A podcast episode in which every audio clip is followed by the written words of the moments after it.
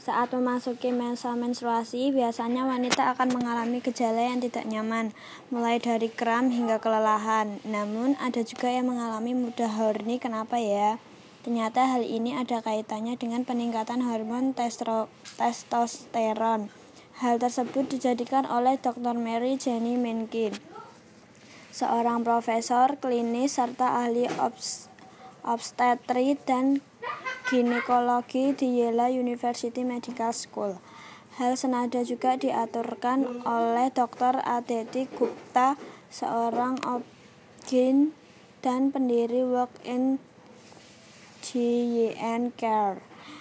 Ia mengatakan bahwa siklus menstruasi sendiri terdiri dari peningkatan dan penurunan hormon estrogen, progesteron, testosteron, dan DHEA, yakni hormon yang berperan penting dalam gairah. Tak hanya itu, studi tersebut juga menemukan bahwa perubahan